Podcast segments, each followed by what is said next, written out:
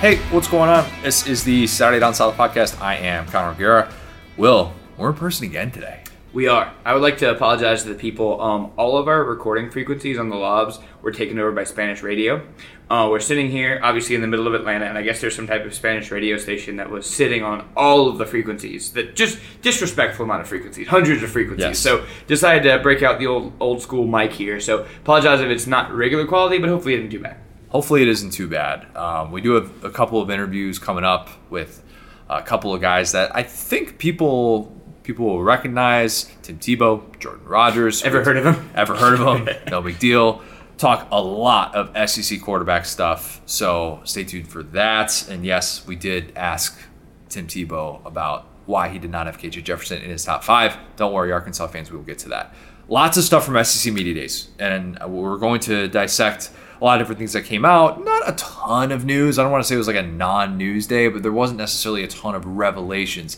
The biggest news that happened was not related to SEC Media Days. Well, it kind of was, kind of wasn't. Ainias Smith Yes. the A&M receiver, the versatile A&M receiver, a guy that I've loved watching throughout his career. Not exactly the development that Jimbo Fisher was hoping for. Houston Chronicle reported that he was arrested on DWI charges, uh, weapons charges, had less than two ounces of weed, which Will tells me is Wow, thanks, man. I mean, that's just such an ambiguous charge. I was still telling Connor, it's like, if you have more than two ounces of weed on you, you're kind of a, a sketchy character. So less than two isn't really a discerning factor. But anyway, Yeah, not not great. You're not great. Um, not great considering Ainias Smith was supposed to be in Atlanta on Thursday representing A and M, so he is suspended. Not not an ideal development for a team that, in my opinion, just doesn't have that margin for error. Doesn't, and Yeah. a lot of people talk about them like they do, and like they got all these weapons, and I know uh, that everybody's excited about Evan Stewart, but think about this. A&M does not have another receiver besides Ainias Smith who caught 20 passes last year. If he is suspended for the first part of the year, remember Miami in week 3 Arkansas week four. This is a team that is replacing Demond Demas, Caleb Chapman. I know he's injured, but still a valuable guy. Jalen Wydermyer and Isaiah Spiller, who caught a ton of passes out of the backfield. A&M was number 12 in the SEC in passing last year. You can't pin all of that on Zach Calzada. You just can't. Mm-hmm. Everybody's excited about Evan Stewart, the five star true freshman. He needs to be something that Jimbo Fisher has never had.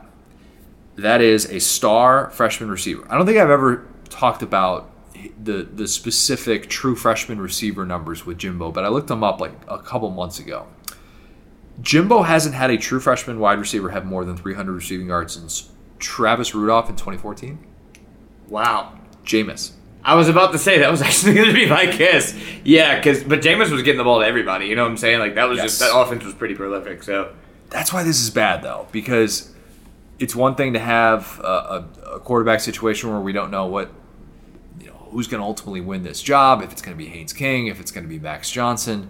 But Ainias Smith was supposed to be this safety blanket. Right. And now you have a guy who you're expected to be one of your captains, arguably your best returning player. I, Antonio Johnson would probably get that argument for me, but one of your best returning players, supposed to represent your program. Tough look for Jimbo. I'm not going to go all the way and say that Jimbo has lost control of his program, unlike others who have said that, not to name names. are people saying that today? A certain uh, college football podcast that doesn't need to be named because Gotcha. it has a, a host who you know is a little bit of a baby, but you know that's just my opinion. Uh, Brandon Walker knows who he is. I am fascinated to see how this impacts their preseason rankings. I really am because A and M. We talked about it a ton. The belief that I had that they were going to be the most overrated team in college football coming into this year. Are they going to lose a little bit of that momentum? We have SEC rankings that are going to be the, the order of finish is going to be coming out um, on I think that comes out on Friday. We have to vote for it by the end of the day on Thursday. And is A and M going to slip to third? Are they going to be maybe not a top ten team coming into the season? I don't know. I'm not necessarily sure. All I know is Ainias Smith is a really good football player who does a lot of things for him. Punt mm-hmm. return, also gets carries out of the backfield every once in a while. I know he did that a lot more in 2020, but still, they need him to be impactful. And now this is not the storyline that they were looking for. And to be honest with you, we usually don't dig into when a guy gets like a DUI or something like that. But this is something that could have major implications in the SEC West. And if you were kind of one of those people who's on the fence about A&M, you're not looking at the situation going, ugh, I have more questions than ever about this team. Yeah, I feel like I'm trying to get to say this, you know, because it wasn't that long ago that I or we were in college, and it's like I'm trying to not blame the kid, but at the same time, it's like, dude, you were about to go to SEC media days and represent your program. Like, it's not like It's it a was tough a, look. it's not like it was a camp day. You know Yeah. what I'm saying? Like, it's like you were you were about to fly out, and you got caught. Like, what was his last day in College Station? Um, eh, probably today would have been no. Today would have been his last day. Wednesday would have been his last day, and it was Tuesday into Wednesday. Right, exactly. So like, yeah, he just didn't have much time. Like, it's like, hey man, let's just take the week off from doing this. You know what I'm saying? So I don't know. It's t- it's tough because then at that point you start looking at a guy's draft stock, like costing yourself money on one hand, and then the other hand, it's like, man, like A kid who returned to school, by the way, as well, and could have probably gone to the NFL. I don't know how early of a Yeah. pick he would have been, but somebody who came back to school and you, you know, that's we talked about like this with Chris Rodriguez as well, who's we, we you know as of this recording still don't know what that punishment's going to be, but those guys who return to school and then they, they get in trouble and how frustrating that can right, be. yeah, I think that A and M is going to be one of the more polarizing teams in college football. Until further notice, they have become this offseason one of the most polarizing teams. I mean, between the Jimbo, Saban, Spat, which Will Anderson, if you saw, the, probably the most word, note, noteworthy thing that came out of Alabama's um, portion of media days on Tuesday was Will Anderson. Will Anderson saying that uh, we'll settle that with A and M on October eighth. And then we had Leon O'Neal Jr. talking about how, you know, like, bro had one tackle in the game last year. I'm pretty sure you shouldn't respond to Will Anderson by questioning how good he is at football. So you're telling me? No, let me just take a break. Leon O'Neal started his career by beefing with Darius Geis. That's how long that guy's been. I remember beefing that. I remember that, Right. yeah. That was like when I was still at SDS. He likes to draw. He likes to draw. Right, but it's like, dude, like let's read the room a little bit. Will Anderson is like the one guy. It's like, do not say anything Don't- to him. yeah. Don't look at him. Don't sniff him. Don't just pretend he's not there. Just, just pretend that, you know what, just if he's going to say something like, there's a reason people don't talk crap to Aaron Donald. Right, exactly. Will Anderson to college football is Aaron Donald to the NFL. Mm-hmm. Okay, probably not the best move, but Will Anderson, not necessarily a man of a ton of words, but I thought that was pretty impactful. And then, oh, you had Nick Saban stopping the rain. Did you did you see the way that this played out? Okay, so I got to tell you this. Okay. This is one of those things that like you can see some of these things on TV, but it's like kind of surreal to to see this play out in person. This was bizarre. In the Hall of Fame, the way that they have it set up in the main area for everybody for anybody who's ever been to the College Football Hall of Fame, they have this roof that's like built out of the same material that they had at the old Georgia Dome. I'm not sure if that's trying to mimic that or whatever the case. When it rains, it is a pounding on the, that roof, Yep. and you hear it loud and clear. And so Tuesday morning, Nick Saban gets up to the microphone, and it's like before that, it's just monsooning. I mean, it is raining hard. Nick Saban steps up there, and it just stops raining. Man. And the first question that he gets is from Bob Holt. And Bob Holt, Arkansas Democrat Gazette, a legend of the game, basically asked Nick Saban if he had the power to stop the rain. Because it sure as hell felt like it. It was unbelievable. Never seen anything like that. And, so, and it ended up like continuing a little bit like later when he was speaking. But man, uh, that's that's the aura of Nick Saban. It's unlike anything. That's actually hilarious. Yeah, because I remember it raining super hard yesterday. And it's, of course, thanks to Nick Saban, my, my grass didn't get overwatered. So thanks, Nick. Yes, that's that's a good callback. I like that. I like that. Okay, other SEC media days takeaways. We'll, we'll focus primarily on the stuff that happened on Wednesday, unless we really want to dig into Mike Leach and his Netflix recommendations. Sure, man. We don't I need mean- to. We don't need to. No. Netflix and chill with Mike Lee. Yes, I asked Leach- That's the podcast I need. Okay, so uh, a, a little birdie told me on Monday that Mike Leach was a big Outer Banks guy. Okay. I then got the ultimate setup from Greg Sankey, who said that Leach had some Netflix recommendations. I didn't personally get that setup. Sankey told the masses Right. when he introduced Mike Leach that he had some Netflix recommendations. So naturally, third question comes my way. Gotta ask him, what are your recommendations for Netflix? He kind of played it off like he doesn't really watch Netflix that much, but he does. Right. He definitely does. Doesn't want to be the guy who's making five million dollars a year and he's got like fifty Netflix shows, and you're like, kind of like, is that too many? Is that too many for somebody in your position? State employee, maybe. I don't know. It's like college football coaches are all like in an insane off, except for Nick Saban talking about cleaning house. Yes. But like that's the thing. Like when you're at that level, you could joke about being a regular guy, but like every other fan base is like, we want a guy to never have a personality. We want him to just be watching football. He doesn't need Netflix. Well, Kirby, Kirby Smart talked about that as well, and he's talked about that. I think it was at the Texas High School Coaches Clinic, and wherein Kirby said, like, I was thinking about stepping down. I was like too burnt out. Yeah, isn't that crazy? He didn't say that at, at SEC Media Days, but he Right. talked about like that burnout, and he talked about how he's telling staff to come in like later in the day on Friday, and it's like, what a crazy concept! Don't get burnt out. Talked about that a lot with people this week in the business uh, when it comes to you know coaching and all those different things. You can get burnt out very, very easily doing this. hey, hey son, you've sleep. had a really big week. You can come in at seven on Friday. yeah, not, don't come in at don't come in at five. Come in at seven. right. Um, but yes, takeaways. We had all the quarterbacks on Wednesday. So so many quarterbacks. Will Levis, Anthony Richardson, KJ Jefferson, Stetson Bennett. Stetson is never what I expect him to be. I'm gonna try and find the right words to say. He just kind of has this glossy look about him, and I like look. I'm gonna.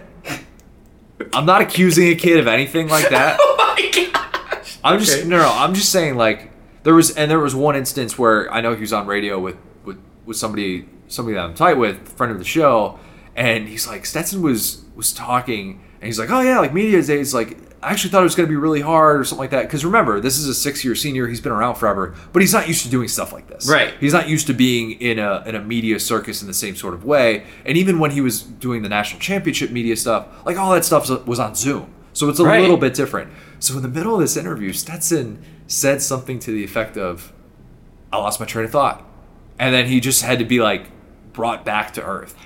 And it's he's just an he's just an interesting guy, and I wonder how much of it is him just kind of being in a daze and realizing that his life has changed a lot in the last year. Maybe there's some of that, but I don't know. He's just uh, he's just an interesting guy. Kirby talking about the the disrespect of, of Stetson, who doesn't show up in a lot of top five quarterback rankings. Very popular thing to do this week. Top five quarterback. Man, I, I texted you about Yes. that. I heard one of like Georgia Sports Radio. I started to text you about it. it I, I'm not gonna take it to show or anything, but they were like talking about, oh, you know, Stetson could be the second or third best quarterback in the SEC. It's like, okay, man. Like everybody at this point can play to their base. You know, like I'm sure the Kentucky stations are saying their, their guy's the second, the South Carolina station, but it's like, yeah, and that's the fun part about this year is like one is pretty clearly taken, but you can make an argument for almost anyone at two. two through eight, bit of a mess. Bit of a mess. It's uh, Kirby said that uh, Stetson is one of the least respected good players in the country. Think that's just a nice way of saying he's underrated. I don't know. I, I can't feel sorry for Stetson Bennett. I'm sorry. I just he's lived a storybook life in this He's- way. He's lived an unbelievable life. He's lived an unbelievable life. There's no doubt about it.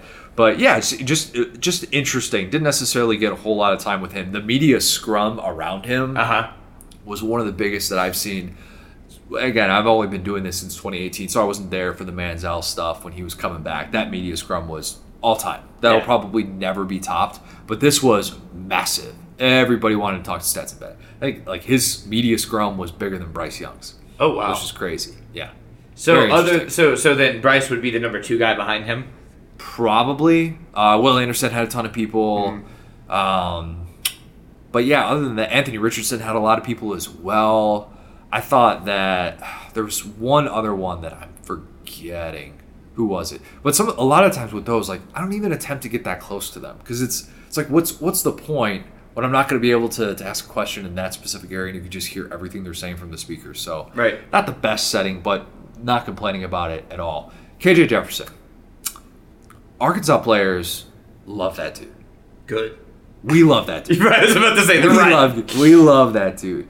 Jalen Catalon talked about the disrespect. This is a great time of year for disrespect. Everybody's getting Everybody's disrespected, getting like except Alabama. Yeah. I, yeah. The some of the KJ stuff is a bit all over the place, but um, Bumper Pool brought up how you see the way that he has worked to get to where he's at, the improved conditioning, and all the different things that he's kind of had to go through in his career, the change in offense, the the fact that he had like this entirely new system come in. I had somebody that I talked to today that's very close to the program that was telling me like what gets kind of lost in the shuffle with KJ's career and his development is the role that Felipe Franks played in mm-hmm. his career. 2020, that's year two for KJ at Arkansas, And instead of being like, oh, I gotta like sit behind this this veteran guy, what like I don't do I need to listen to him? Because at that point, Felipe Franks talk about polarizing. That's that's a very polarizing type player. And what this person told me was Felipe said, "This is what you need to do, and this is what you don't need to do." Mm-hmm. And KJ really grew up from that, and that was something that he needed to do. And even last year at this time, he admitted he was super stressed out about being the man.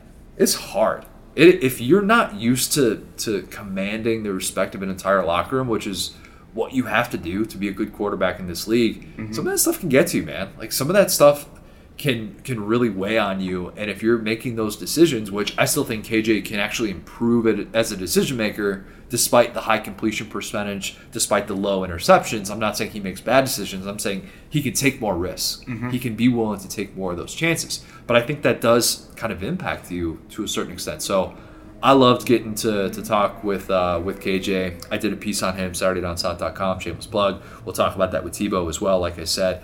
And yeah, I, I was kind of wondering about this. The the quarterbacks that were in Atlanta today, KJ, Stetson, Levis, Richardson. How should those quarterbacks be ranked? Give me the list again. Hold on. KJ, Yeah. Stetson Bennett, Yeah. Will Levis, Yeah. Anthony Richardson. Gosh. I mean, it's got to be Levis or Richardson. Or sorry, uh, Levis or man, I Or KJ? Yes, Levis or KJ. There we go. And then I think they're they're going to be one and two. Sorry, like I said, very long day for both of us. But I think they, they have to be one and two in some order. But you could sell me either one. Yeah. I, I would put Richardson last in that group. Yeah. I think that's the the most definitive thing, just because he's improved. I'm not. If we're talking potential, that's a totally different story. Yeah. I'm saying who would I want leading my team tomorrow? I would still probably have Richardson last in that department, just because I think, in terms of making some of those mistakes, that would worry me a little bit with him. Mm-hmm. And then I, yeah, I mean, I would probably we're gonna come up with official quarterback rankings soon, as you said. We will be doing those soon. Um, but I would probably so in order of those guys, I guess I would go KJ, Ben, Bennett Levis is tough. I just keep going back and forth with them. You know what? I'll give the edge to Stetson. I'll give the edge to Stetson. I would say KJ, Stetson, Levis, Richardson. And I like Will Levis a lot, so that feels weird. Uh, But think about like if you put KJ on Georgia because he's a dual threat guy too. Like I don't know. I think Georgia would probably get a little bit better. And KJ could execute Monken's offense because Yeah. highest he had the, the highest PFF grade on downfield throws of any SEC quarterback. That includes Oh Bryce Young. wow. Yeah. Which, again, how much of that is Treylon Burks being able to have a guy who can kind of separate? We'll we'll be very much following that entire storyline. And Arkansas players talked about that as well. About that's a, a, a total unknown. KJ said that they asked the janitor to keep the lights on in the facility so that they can come in and get the extra work. But it's a thing. I mean, that's a real thing. It's been well documented. We don't need to spend any more time necessarily discussing that. But it did feel like those four quarterbacks today. Somebody's getting disrespected. Everybody's getting Right. disrespected at Yeah. some point, right? I, and if the one that I, if you're Anthony Richardson and, and you're you're a Florida fan, you're saying Anthony Richardson's getting disrespected. It's like, well, let's let's see what it looks like when he starts two games in a row, three games in a row, Right. And, the thing is too, like he's also in like arguably the best situation because there's not a ton that's expected from him. You know what I'm saying? Like Interesting, he might just come out and be awesome and like quote unquote surprise people. You know what I'm saying? But it's not like everyone's like, oh, you need to be a 30 touchdown guy. Your season's a bust, like some of these other guys. You know what I'm saying? Whereas KJ with a really tough schedule, if he goes like seven and five, the the KJ skeptics will be like, "See, this is what I told you about." It's like even though he just delivered Arkansas its best season in a decade, Right. they'll still say that. If Will Levis doesn't live up to first round hype, people will be like, "Oh, see, this is exactly what I was saying. Will Levis is super overrated." Right. If Stetson Bennett doesn't repeat for Georgia, people will be like, "Oh, see, this is why Stetson isn't good, and this is why Brock Vandagriff for Carson Beck should be the starter." So Yeah. you're exactly right. Anthony Richardson has the, the least amount of expectations, and it's not even particularly close. So it is going to be a, a conversation that's going to be all over the place during the season. We might just have to do quarterback rankings once a month because that's what this week has taught me. Yeah. Everybody's got an opinion, and I don't necessarily feel like any of them are that egregious. Some are more egregious than others, though. My interactions today. I think I one upped the mustard bottle question to Lane and the, the Netflix question to Leach with my Sam Pittman question. Not to brag, but mm-hmm. I think I did. I think I did. I realized that uh, I never got a chance to ask Pittman about his hog statue slash fountain, and because he came on our podcast like three weeks before that was announced, I think. Um, I can't remember the exact amount of time, but I asked him about the motivation to get said hog statue, and his answer was unbelievable. Yeah. Unbelievable. I got I got to read this. Okay. I got the full quote right here. The hog statue. I bought the marlin house, and big old marlin had a big marlin over here, had a guy catching a marlin over here. Just picture this. The guy over here, he was like this. He was looking the marlin on the other part of it, or hooking the marlin on the other part of it. Jamie and I bought it on August 1st. August 3rd, the storm came through, knocked the marlin down. Marlin shot water into the lake. So my mind went into a slobbering hog. Insurance company came through. Brandon White was the guy I called about the hog. I just thought the hog was going to be out there. This thing is incredible, to be honest with you. He's got lights on him, red, whatever color lights you want. The water shoots up. It looks like he's slobbering down into the lake. That's the story behind it. It's really kind of cool. Boats on parade coming down uh, to the house. They call the hogs. I got a sign that says, uh, Don't get on the hog. A few people do that. I wish they'd read the sign. He said that way better than I could have. So just look up the clip. But Sam Pittman is the most likable coach in America. He is a national treasure. And that is way more than I could have ever hoped for by asking that question. Yeah, no, he's a king. I mean, we've obviously had him on the podcast, and I just, Art. I mean, Arkansas's America's team. It's very simple. They are. Yeah. There's there's no debate. That that confirms everything. If if you were one of those people, I was like, no, I can't like, because I've I've I've talked to people this week who will say, "Ah, I think Shane Beamer is a little bit of a try hard. I think Eli Drinkwitz is a little bit of a try hard. Nobody says anything negative about Pittman. He just is who he is. Like he's the ultimate. Like, have you ever heard like Dude Rock? Yes, yes. It's like, oh, I got like this like multi-million dollar contract. Gotta get a hog statue now. Like Yes. immediately. Like, okay, cool, man. Yeah. he liked that part of the question as well. I asked him like whether or not the the the timing of it was related to him knowing that he had a new contract on the way.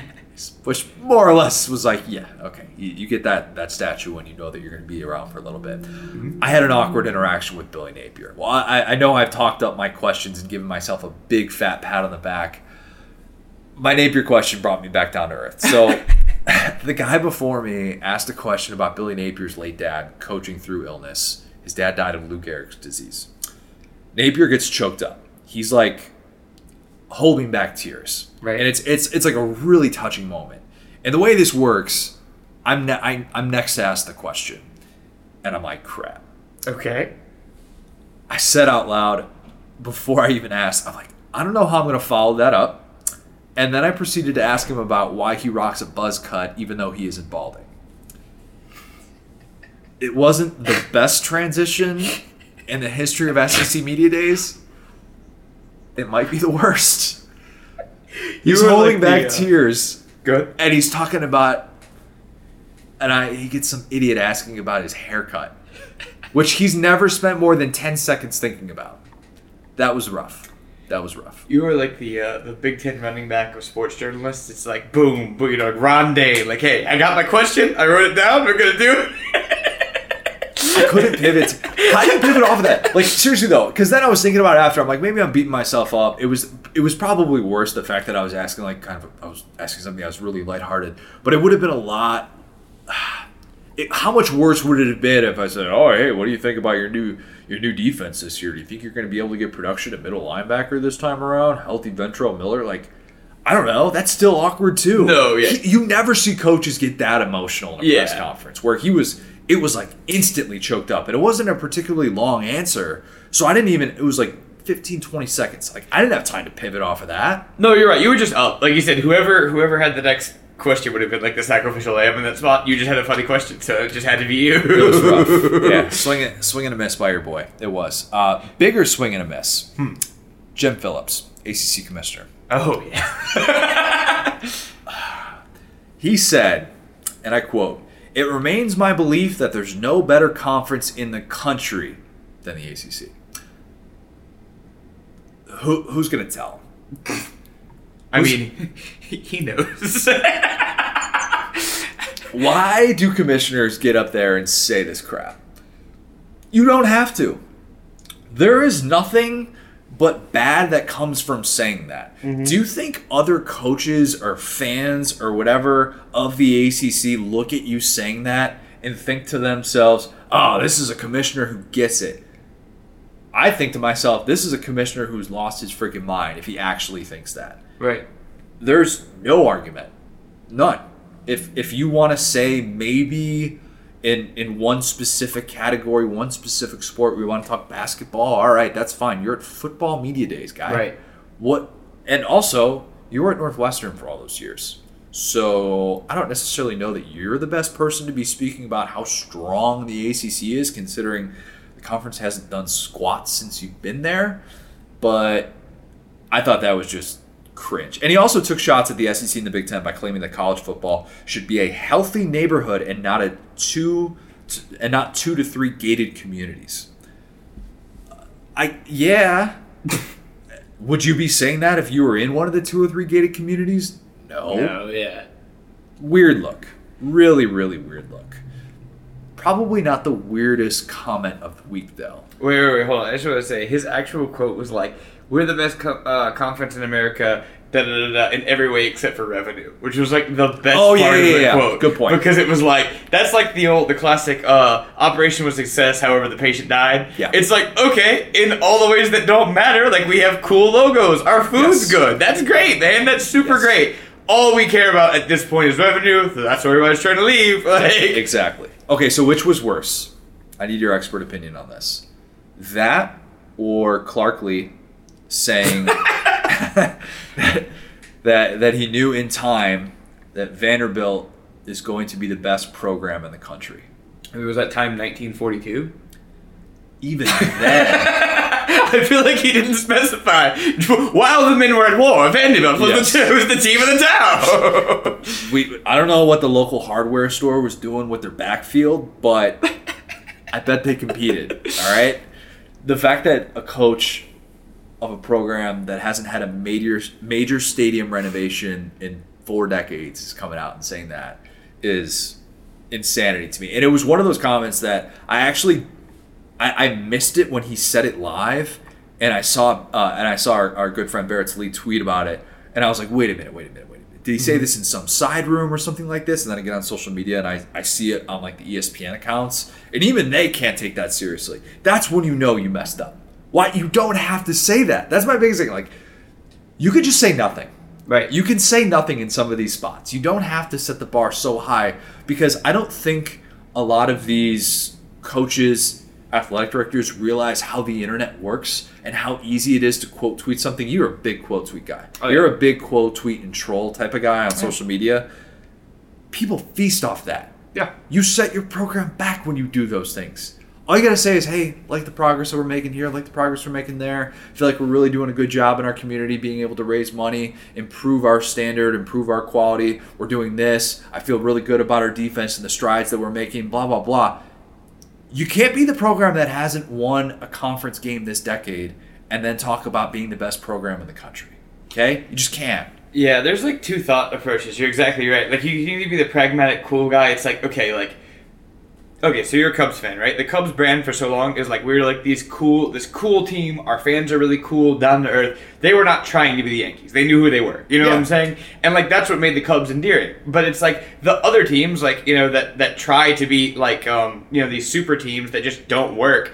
Is it's just worse whenever you put the bar super duper high and then you go low of it. It's like everyone's rooting for you to fail. Not that we're all rooting for Vandy to fail. We don't really care, honestly. Like not being mean, but it's like No, I know. I mean, no one's yeah, no one's. That's the thing. There is no one who's like doubting, like sleeping on Vandy. It's like we're all hopeful for Clark Lea. I think that not being mean, it probably can't get a lot worse. Like he's probably going to be better than they were. Like Yes. we're rooting for his improvement. And for and I'm going to cover this up by saying something nice about Vandy. Mike Wright was tremendous. That guy is awesome. He talked about his Hercules beetle pin that he got. He's like, Hercules beetle lifts 800 times its body weight. That's what I'm doing here for Vandy. That's how I'm representing this program. I was like, yes, I am sold. Mike Wright has some juice. That's what we always say. Mm-hmm. I loved his interactions with the media. I thought he was tremendous. Probably the best dressed guy in Atlanta that's that's about as far as it goes in terms of nice things that we can say about a program that hasn't won an SEC game since 2019.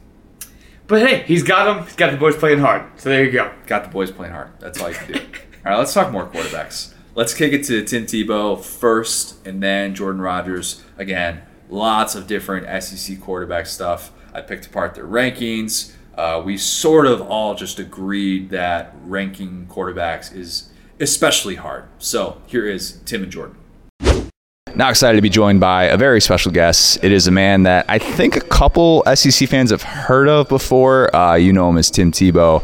Uh, Tim, you're here today on behalf of the Allstate Good Works team. Uh, we've talked to you many times before about what you do with Allstate and the great work that you do with them. Can you give us a little refresher, give us an update on on, on Allstate? Because I know you know they've, they've gotten into the NIL space, they've done some different things. Tell us about the work you're doing with them. Well, just releasing the nominees, the 114 nominees that are all so deserving. It's it's amazing every time. Um, I, I'm fortunate to also get the chance to vote, and it is so hard. So you know, you have the chance to vote on a, 11 for the FBS, 11 for the FCS, and then one coach, and it is so hard to break it down because you have so many of these young men that are doing incredible things in their communities. But honestly, for some of them around the world. And it is so inspiring. And I think, especially, you know, we're here at SEC Media Days and we're hyping so much stuff up. Rightfully so. What?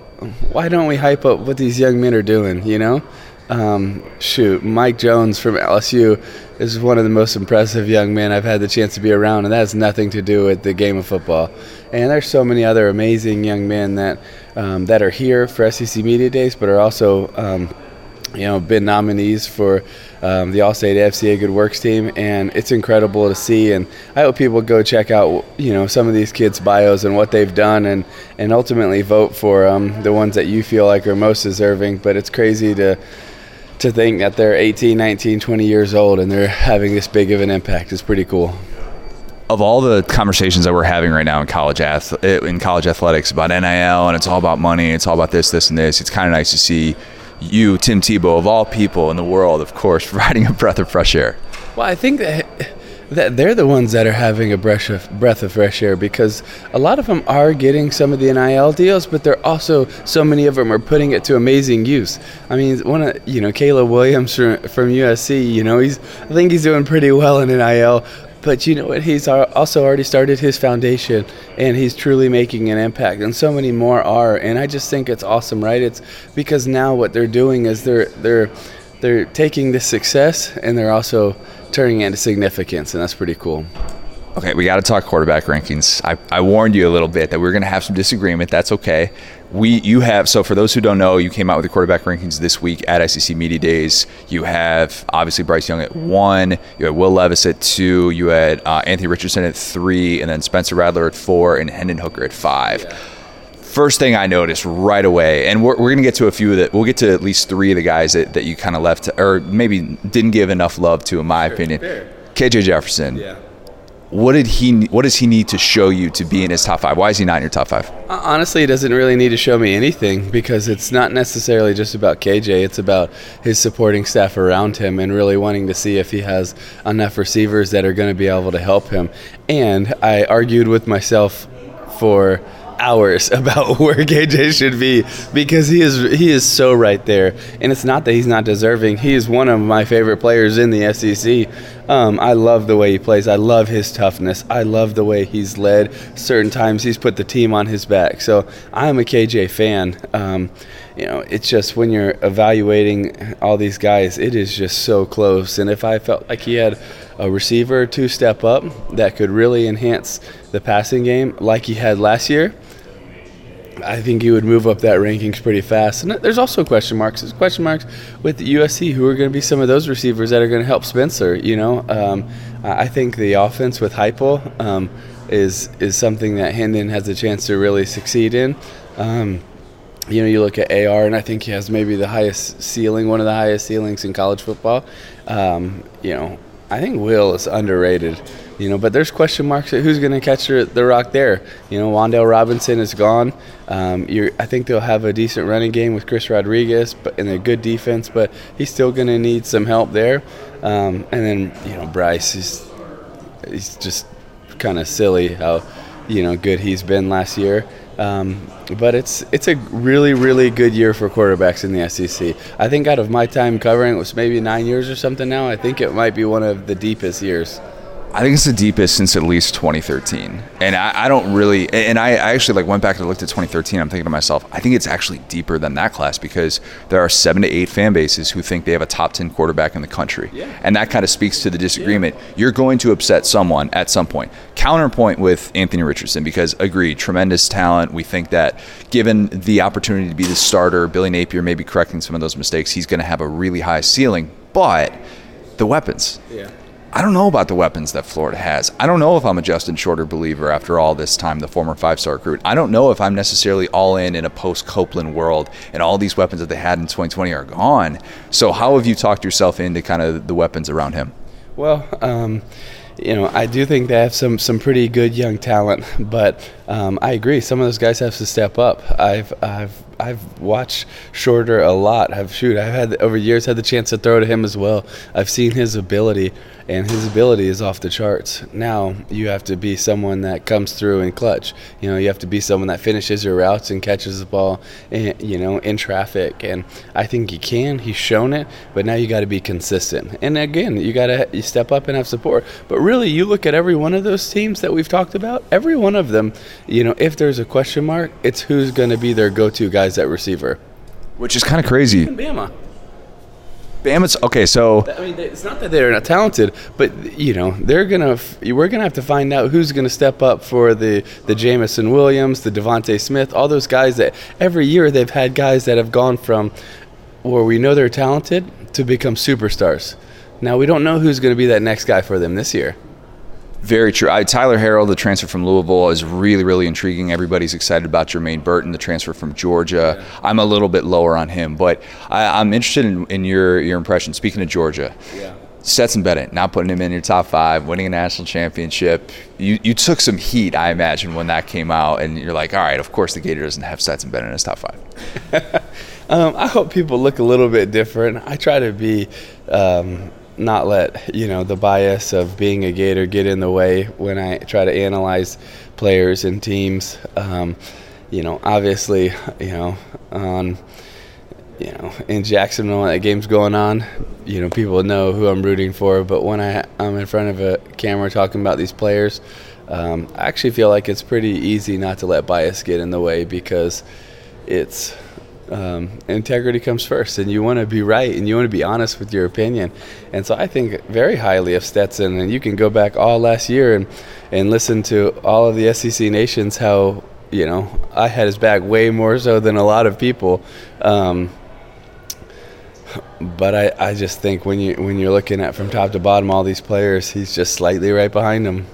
Okay, Hendon Hooker, 31 to 3 T die and T ratio. All the questions that we just talked about with receiver he doesn't have. In my opinion, he's got the best returning receiver in the SEC in Cedric Tillman, who is just a dude and took off last year. Why only number five for Hendon Hooker? It's a good question. it's it's because Spencer's really talented right above him. And you know what's funny is me and Jordan and several other guys, we went back and forth, and you could make a case that you know Hendon could move all the way up to number two very quickly.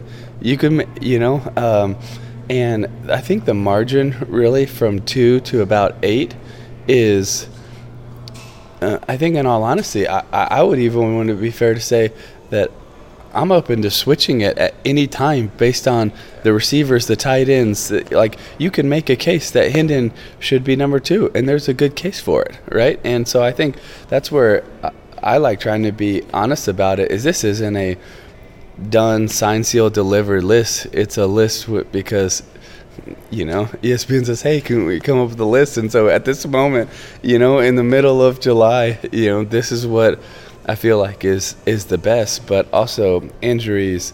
Um, I think it'll change throughout the season too because you'll see guys rise to the level. You'll see guys get support.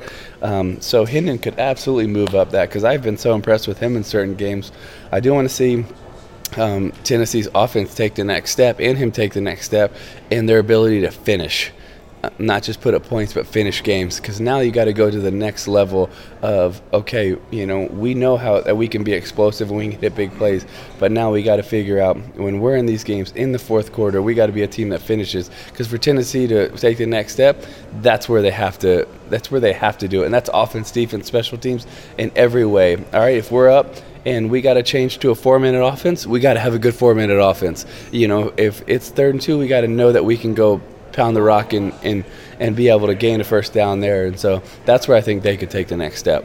You're one of the few people on planet Earth who knows what it's like to try and have to repeat as a Heisman winner. And uh, obviously, like that's not your goal. You know, winning a national championship takes precedence over that. But Bryce Young is is trying to. In an ideal world, he'd win a Heisman Trophy. He'd win a national championship this year. The grind of coming back after a Heisman season. What is that truly like? Yeah, it's definitely a weight. It's definitely um, burden. You definitely know that you're getting um, a lot of people's best, but I would say the weight coming off a national championship is that much more. Um, so people are saying, yes, there's a weight on him, but it's. I think Bama is not feeling that. I think Bama is feeling more of the opposite. I think Bama is feeling the edge feeling the edge of we were so close, we let it get away. You know, our receivers got hurt, blah, blah all these, you know, and now it's like okay, you know, I've I was just with him last week um, in Pasadena for the um, Nissan Heisman House commercials, and he's, I mean, the guy is just poised.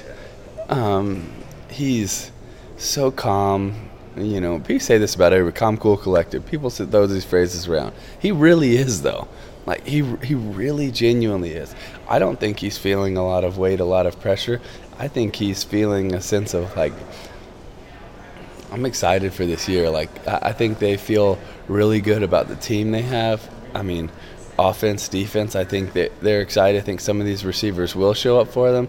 I think they got a few good transfers, left tackle, running back. Um, they're going to have two really good explosive uh, defensive end pass rushers. Um, you know, uh, middle linebacker coming back, secondary is going to be one of the best in the country. I mean, you look at this team, and I think not only do they have that talent, I think they have the edge a little bit too, mentally.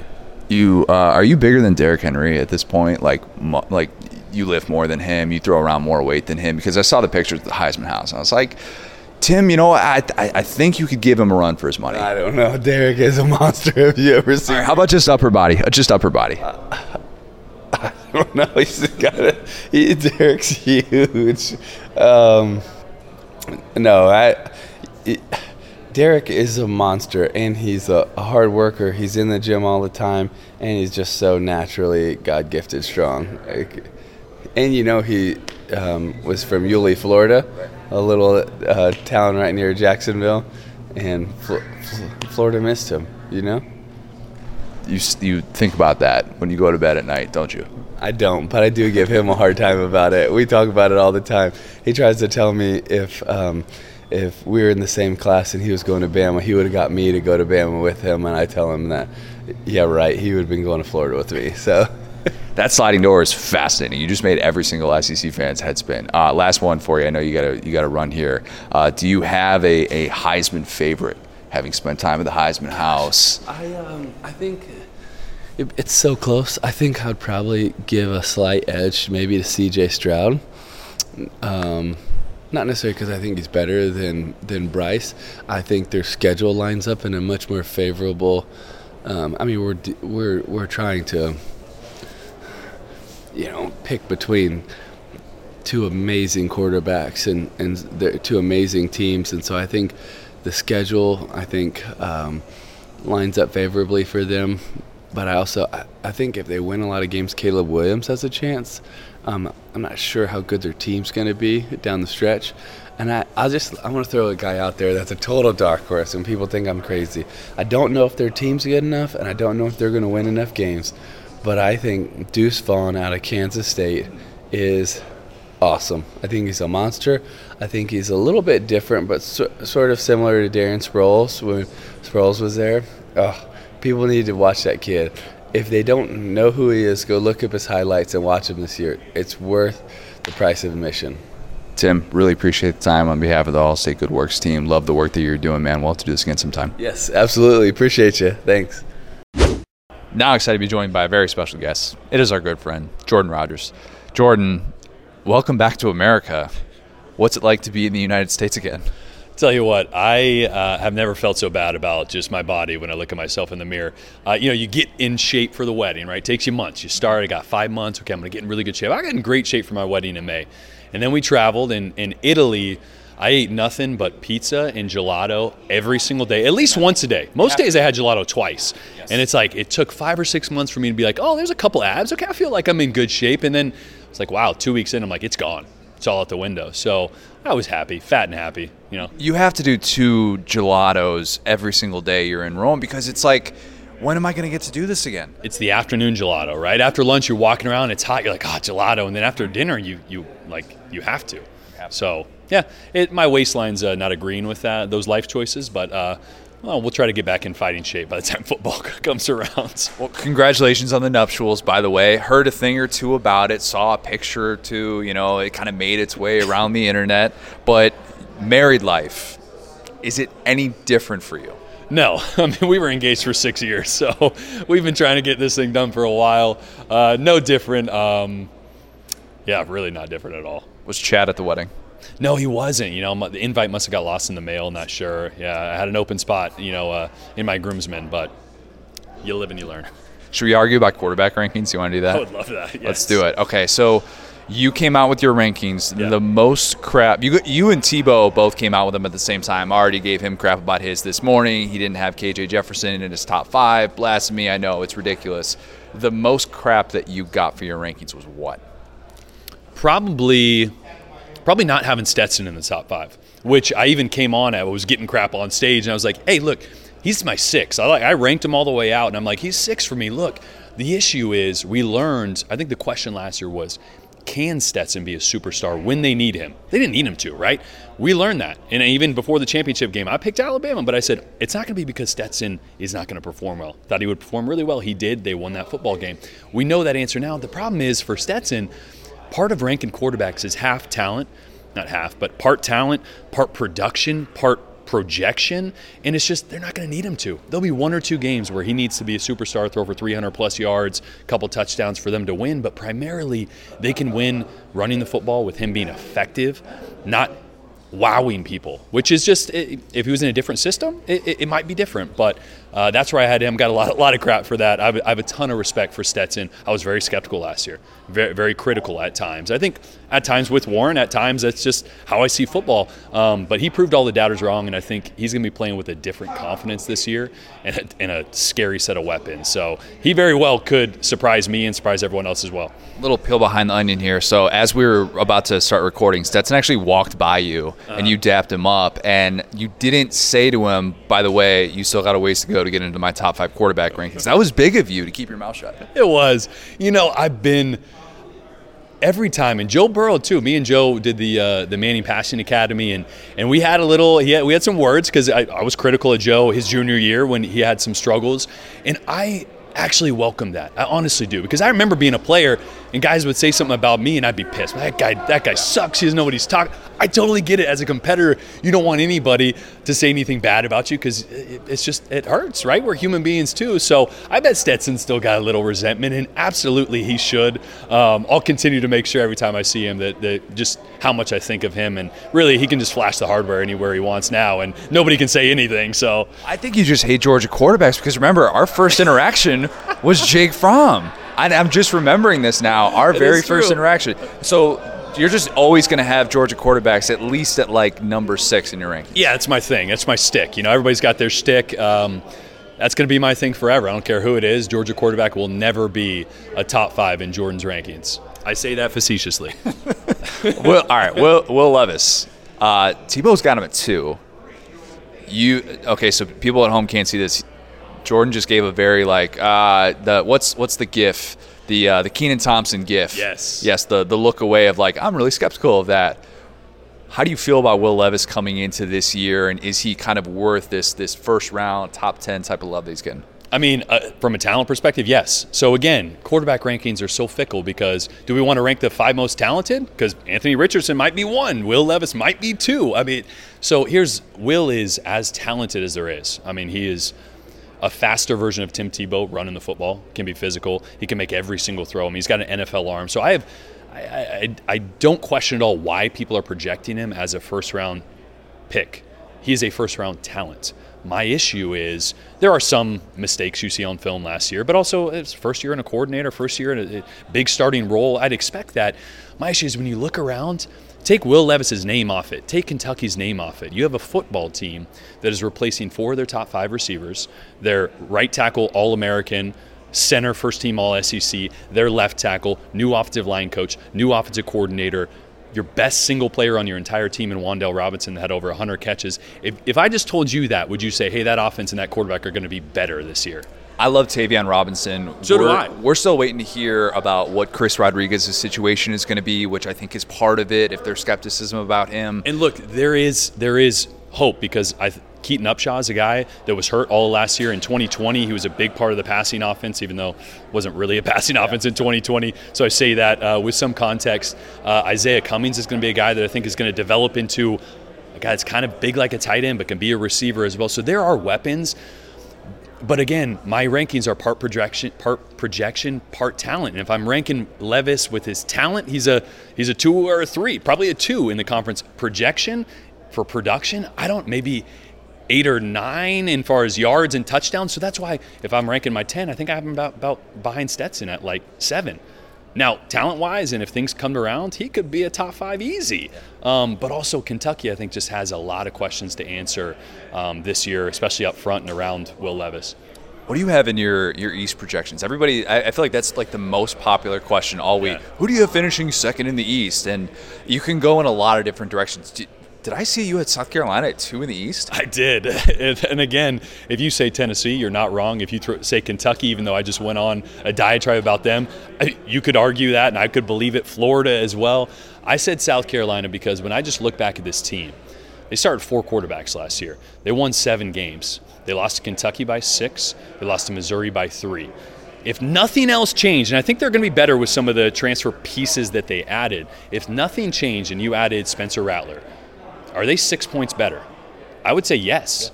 So that that takes a team last year that was seven wins to a nine win team. Now I'm not saying they're going to win nine this year, but automatically I think they are better on offense. I think they added uh, Austin Stogner, the tight end. I think is going to be really dynamic. They're going to beat you up with 12 personnel. We were just talking, I think, off camera about Georgia 13 personnel, 14 personnel. South Carolina is going to live in 12 personnel with Jaheim Bell and Austin Stogner. Um, there's a familiarity with um, with. Um, I just blanked on Marcus Satterfield. Satterfield, yes, thank you, and yep. Shane Beamer. So there's a there's a familiarity with the system and Beamer. So I think that bodes well for um, for how he's going to play. But again, you can pick apart that argument as much as you want as well because defensively.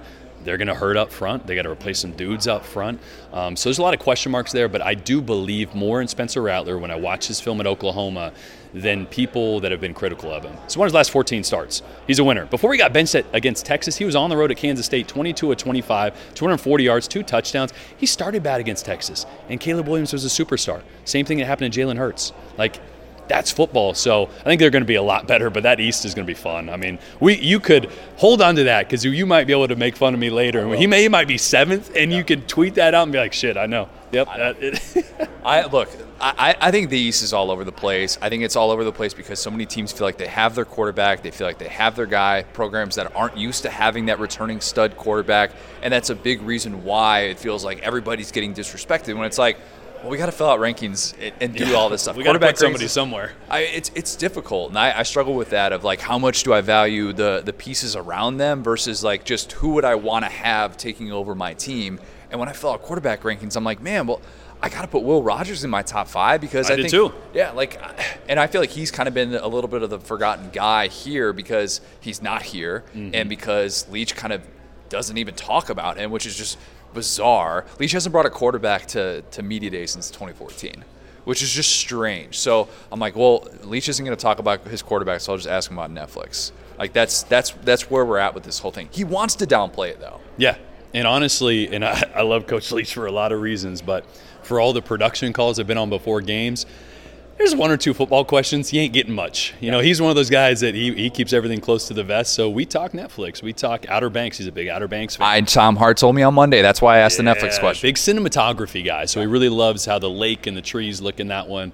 Um, but back to Will Rogers, it's very easy for a Mike Leach quarterback and for Will Rogers to say, "Hey, the yards, the touchdowns, the system." You're not wrong, partly, but when you really dive into the film, he's more than that. I mean, he'll make some big time tight window throws down the field. The comeback against Auburn, I, w- I broadcasted that game. Like, just he's got some, he's got some shit to him. And, and, and having been a quarterback, having trained quarterbacks, having really just, I, I like watching quarterbacks. The X factor for me is somebody that's, there's not really a better way to put it than he's got some shit to him. When there's adversity, it doesn't phase him. When he's getting talked about, it doesn't phase him. When he's not getting talked about, it doesn't phase him. So I love the, the genetic makeup, the mental makeup that he has. Um, and I think he is much more than just the production from the air raid system. And that's a scary team as well. A team that lost three games by three or less. Memphis should never happen with that punt return. LSU and Arkansas, they missed three field goals inside 40 yards or something and lost that game by three, I think. So that's a team that, that could take a huge step as well. Couple more for you. I know you got to run and go eat some pasta. Um, I already ate some pastas. oh, you did? You did today? I got. I, just- I slammed it in right at right before I came over here. We're recording this at 8:30 in the morning. No, I'm kidding. It's Yeah. like it's like it's actually lunchtime. Okay. I was just talking about getting back in shape. Yeah, that's not happened today, folks. Yeah. Okay. Uh, the West, A and M. This situation that we're talking about with now with uh, with Ainias Smith and the development that we, we had happen, and you know something where I, I think people are that are looking at A and M's production at receiver, and we're saying like, man, they've kind of lost a lot of guys, and they're relying a lot on Evan Stewart, this true freshman, the five star guy. What do you make of A and M? Because I've, I've been on the record for a while saying I think they're the most overrated team in the country coming into this year. I, I don't. When you say that, it doesn't like. I didn't give you an eye roll. Like uh, it's that part of that I agree with, and, and here's here's a reason why when I look at them, and before the news we got about Ainias Smith, which I think is monumental. So my thing with A and M has been since Christian Kirk, 2017, they haven't had a number one guy on the outside. Now, you can say, well, we've had Ainias, we had Spiller, Achane can catch out of the back. I totally get it. But Jimbo runs a pro style system. The beauty of a pro style system is that it's progression reads that can be successful against no matter what the defense does. Right? The RPO and the quick tempo, they'll be like, oh, well, three out of four times defense, or I mean, one out of four times defense is going to get us. Right? Not every play works against every defense. Pro style system, not the same. And what they've had to do to be successful throwing the football in recent years is scheming plays for Ainias scheming plays for Wydermyer. And when you are an offensive coordinator or play caller, and 10 or 15 or 20 of your plays are scheming plays, that means that unless the, that guy wins, and unless the defense gives you exactly what you thought they would, that's really your best answer, and sometimes your only answer. And so when you don't have a guy on the outside that no matter the defense can win on a one-on-one matchup, it's tough in the pro style style system. It just really is. So before Ainias in this situation, we'll see what happens with it. I was like, they still need a guy on the outside, and, and are we sure that Chase Lane or Hezekiah Jones or those guys have been around? They're, they're quality depth, and the five star you were just talking about, Evan Stewart, right? I mean, yeah, but he's young, right? Is he going to be able to line up and and give you that dependency, especially now with Ainias being the question mark? So. I struggle with that one. Do they have the talent that they could develop and halfway through the season they could be pushing Alabama? Sure. Could that quarterback situation not shake out like we think and the lack of Ainias really be a black eye? Yeah, and it could be ugly. I think that is one A&M is one of the most volatile teams to me because a seven wins is atrocious, right? I mean, you're not talking like that's a failure. And if you don't get to 10 with the hype around it's like, again, what are we doing? Is that a failure as well? So that's a tough one. Um, I also don't think, and I'm rambling now, uh, but You're good. I don't. I'm not so sure it's Max Johnson's job. Uh, I Agree Max. with that. I Agree with Max. that, Um, I think when you watch him at LSU, sometimes it's you got to get the ball out, right? You're just like the ball doesn't quite come out on time, and depending on how the offensive line comes together, depending on how the weapons come together, do you need a guy that's mobile like Haynes? And again, we know nothing about Haynes, Right? We It's the great unknown. We heard so much about him and his legs and his accuracy and his touch, but we ain't seen him throw the football with with bullets flying, really. So that's a big question mark. I think once that gets answered, we'll know a lot more about A and as the Ainias situation shakes out, again, could be really good, and also could be a big disappointment. on a scale of one to staring down Chad, how intimidated are you by your new coworker Takeo Spikes? Well, the fact that his neck is about the size of my quads, um, I'd say I'm pretty. Yeah, I think you eight. undersold it. You undersold it. Yeah. it. Oh, yeah. Well, I looked down and I realized my quads definitely aren't that big. and I don't, I've been skipping a few leg days lately. Uh, he's great though. I tell you what. What's what's really fun about working in TV is anybody can learn how to do TV. You, you can't.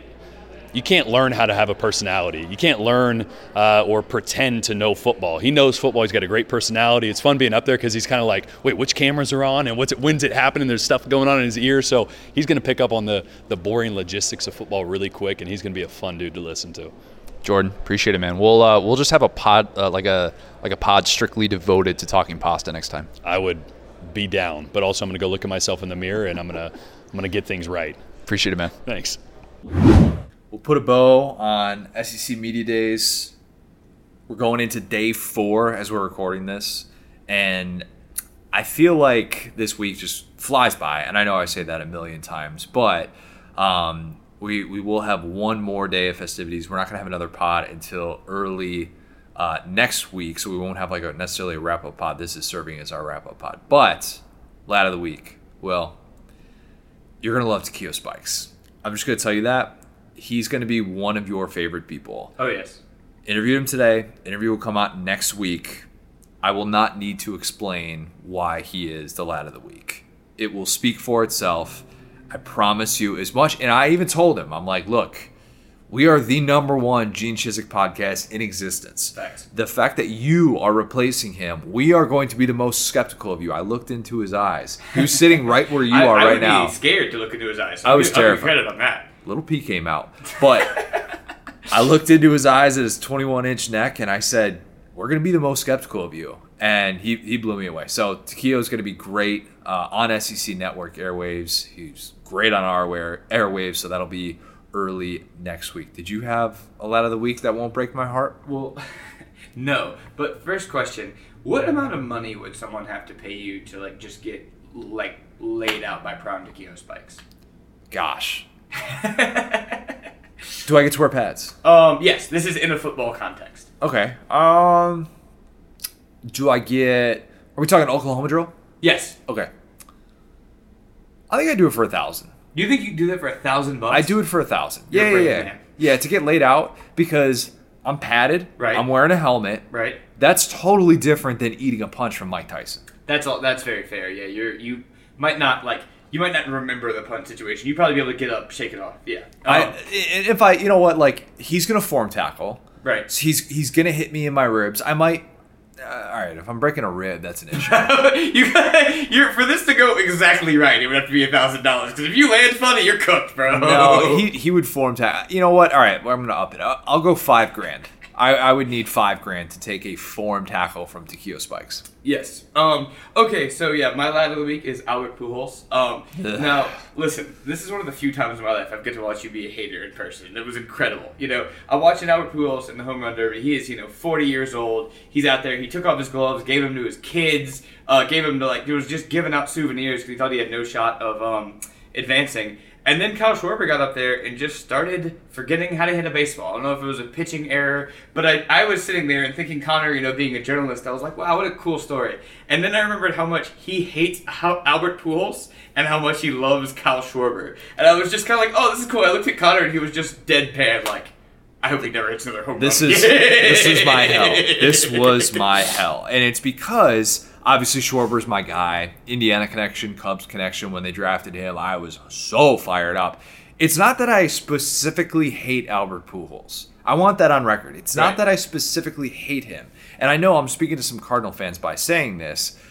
I hate the thought of Cardinal fans standing up from wherever they were watching that and saying Albert Pujols, our guy, even though you told Albert Pujols you weren't worth that kind of money and you let him walk. And you were perfectly fine with saying, oh, he needs to go get his money. Like, all right, do whatever. We don't need him anyways. And then the Cardinals were like, fine without him. And I hate that. And I hate the fact that he comes to the home run derby, he steals the, the thunder from Kyle Schwarber, who the Cubs wouldn't pay $8 million, and all he's going to do is lead the National League in home runs.